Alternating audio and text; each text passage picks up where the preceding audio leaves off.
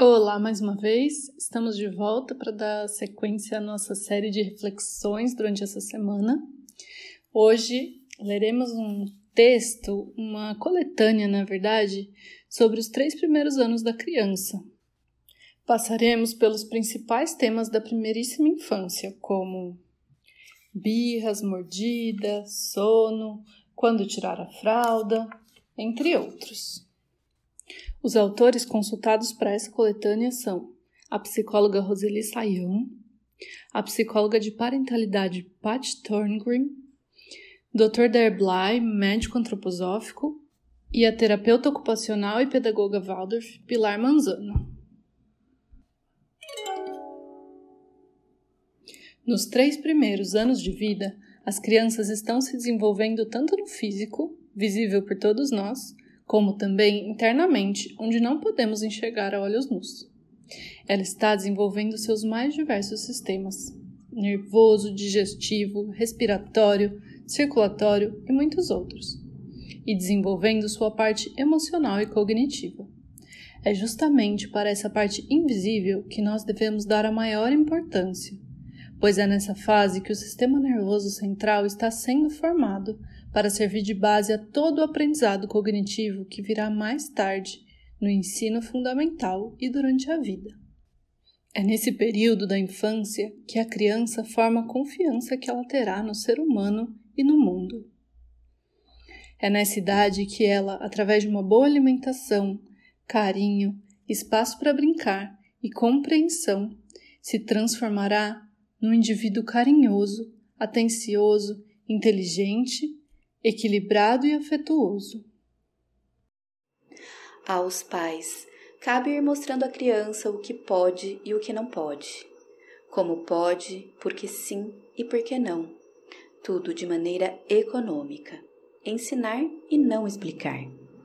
Lembrem-se que ela ainda não tem consciência para raciocinar, e é por essa causa que devemos repetir mais de mil vezes a mesma coisa.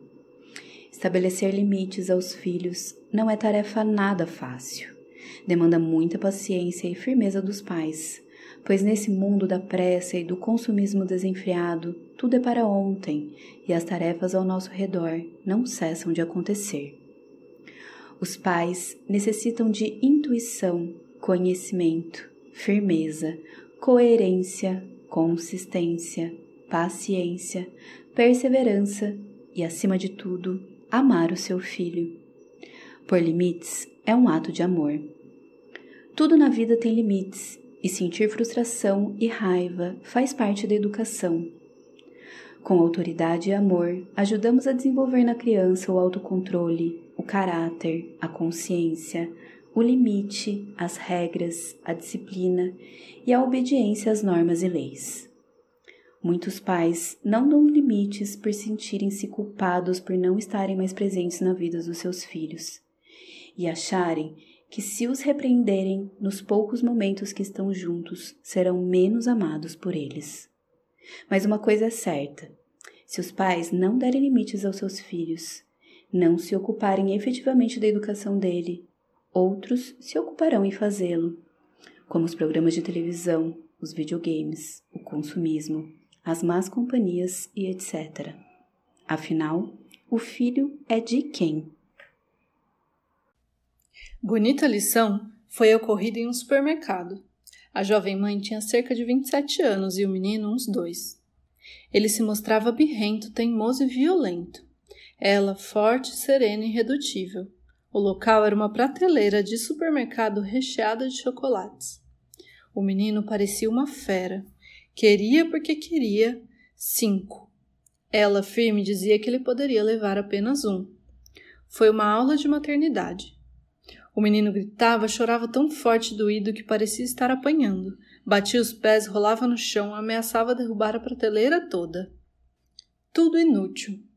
Sem usar a violência física ou erguer a voz, a mãe o obrigava a escolher. Ou leva um só, ou não leva nenhum. Vai ter de escolher. A voz não era de quem tem raiva, era de quem guarda a certeza do que está fazendo. Mais ou menos quinze espectadores observavam o acontecimento, aglomerando-se no corredor do supermercado. Foram dez minutos dolorosos, no final dos quais o pequeno aceitou sua derrota. Os gritos e os pontapés foram diminuindo. Por fim, ele parou com a manha, aceitou a mão da mãe e saiu do supermercado com sua única barra de chocolate. O resto ficou lá na prateleira. Perdeu o supermercado, venceu a mãe, venceu a educação. Desde que o mundo é mundo, crianças querem porque querem certas coisas. Muitos pais cedem, ou para não enfrentar o incômodo da birra, ou porque temem os olhares de eventual desaprovação de quem os observa. Os que não educam seus filhos os verão sofrer na vida, fazer sofrer a outros e perder a chance de progresso. São fabulosos os pais que proíbem sem raiva e dão o necessário sem dar demais.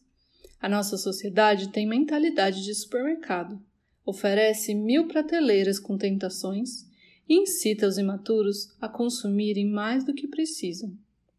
Por isso mesmo, são dignos de aplauso os casais que educam seus filhos para não consumirem demais, a fazerem escolhas, a crescerem e amadurecerem.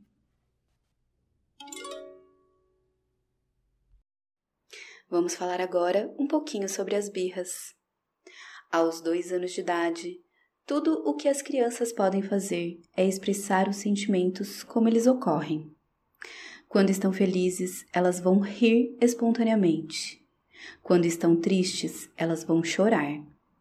E quando elas estão frustradas ou chateadas, irão ter ataques de fúria. Estes comportamentos são todos saudáveis para as crianças, incluindo, acredite ou não, as birras. O que precisamos fazer é criar um espaço seguro em que esses sentimentos possam ser expressos. Podemos ajudar as crianças a aprenderem que a vida às vezes pode ser frustrante e nem sempre podemos ter o que queremos. Mas podemos ter a expectativa de que nossos sentimentos serão ouvidos e respeitados. Isso estabelece a base para um bom relacionamento com outras pessoas. Mordida. Existe na infância a fase da mordida. Todas as crianças entre um ano e meio e três anos passam por ela. Umas mordem mais, outras mordem menos. Vários motivos levam a criança a morder, dentre eles: dentes que estão por sair, a gengiva coça fica inchada e dolorida e uma das saídas que a criança encontra é morder para aliviar a dor. Pais que carinhosamente mordem seus filhos e as crianças ainda não sabem frear a intensidade da mordida e mordem por imitação.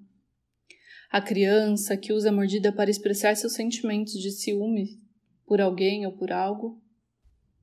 Ou a criança que ainda não consegue falar e pedir o que deseja e acaba mordendo para conseguir o que quer.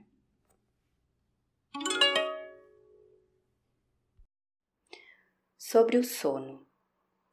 Quando o bebê é recém-nascido, o ideal é dormir de 15 a 18 horas por dia. Na fase de lactante, até os 2 anos, a recomendação é de 13 a 15 horas. Os pré-escolares até 5 anos precisam de 12 a 13 horas diárias de sono.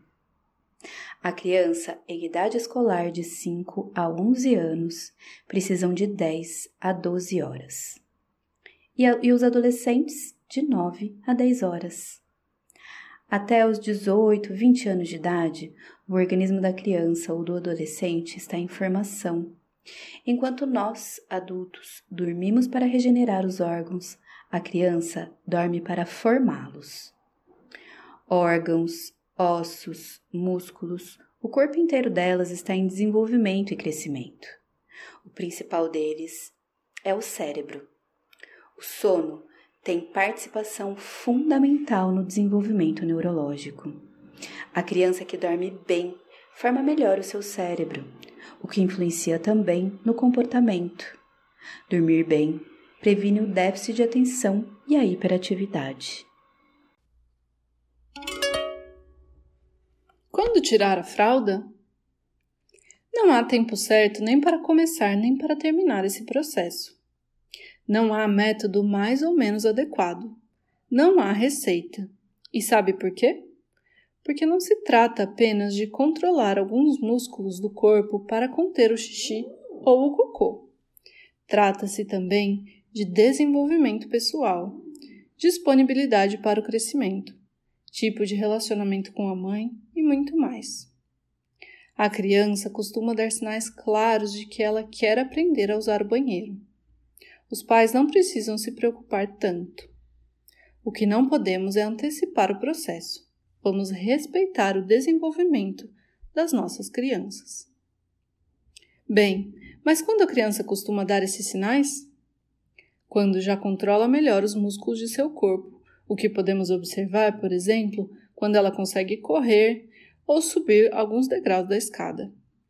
Além disso, quando ela se interessa pelo uso do banheiro. Talvez esse seja o melhor indicativo para iniciar o processo com a criança. Quando ela pergunta do uso do banheiro, pede para ir, quer ficar por lá mais tempo e etc. Quanto mais natural for o processo, melhor para a criança. Os pais não devem atrapalhar. Para isso, precisam munir-se de calma e paciência. A criança nem sempre vai acertar, e mesmo depois de os pais acharem que ela já aprendeu. Ela vai querer usar o banheiro quando tiver vontade, não quando os pais quiserem. E mais, ganhar prêmios por fazer a coisa que os pais julgam certa confunde a criança. Esse é um momento importante, quando a criança conquista mais independência em relação ao seu corpo e adere de modo ativo ao estilo de vida do adulto e de sua família.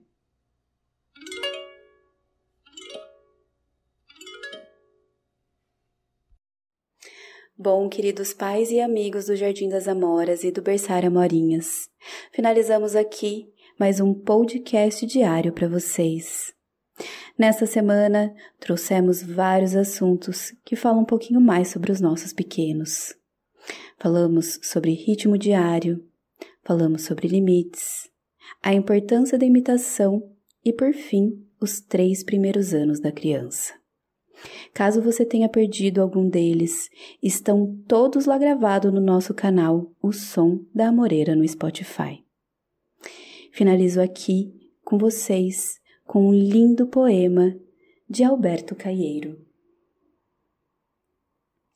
criança desconhecida e suja brincando à minha porta. Não te pergunto se me trazes um recado dos símbolos. Acho-te graça por nunca ter te visto antes. E naturalmente, se pudesse estar limpa, eras outra criança. Nem aqui vinhas. Brinca na poeira, brinca. Aprecio tua presença só com os olhos.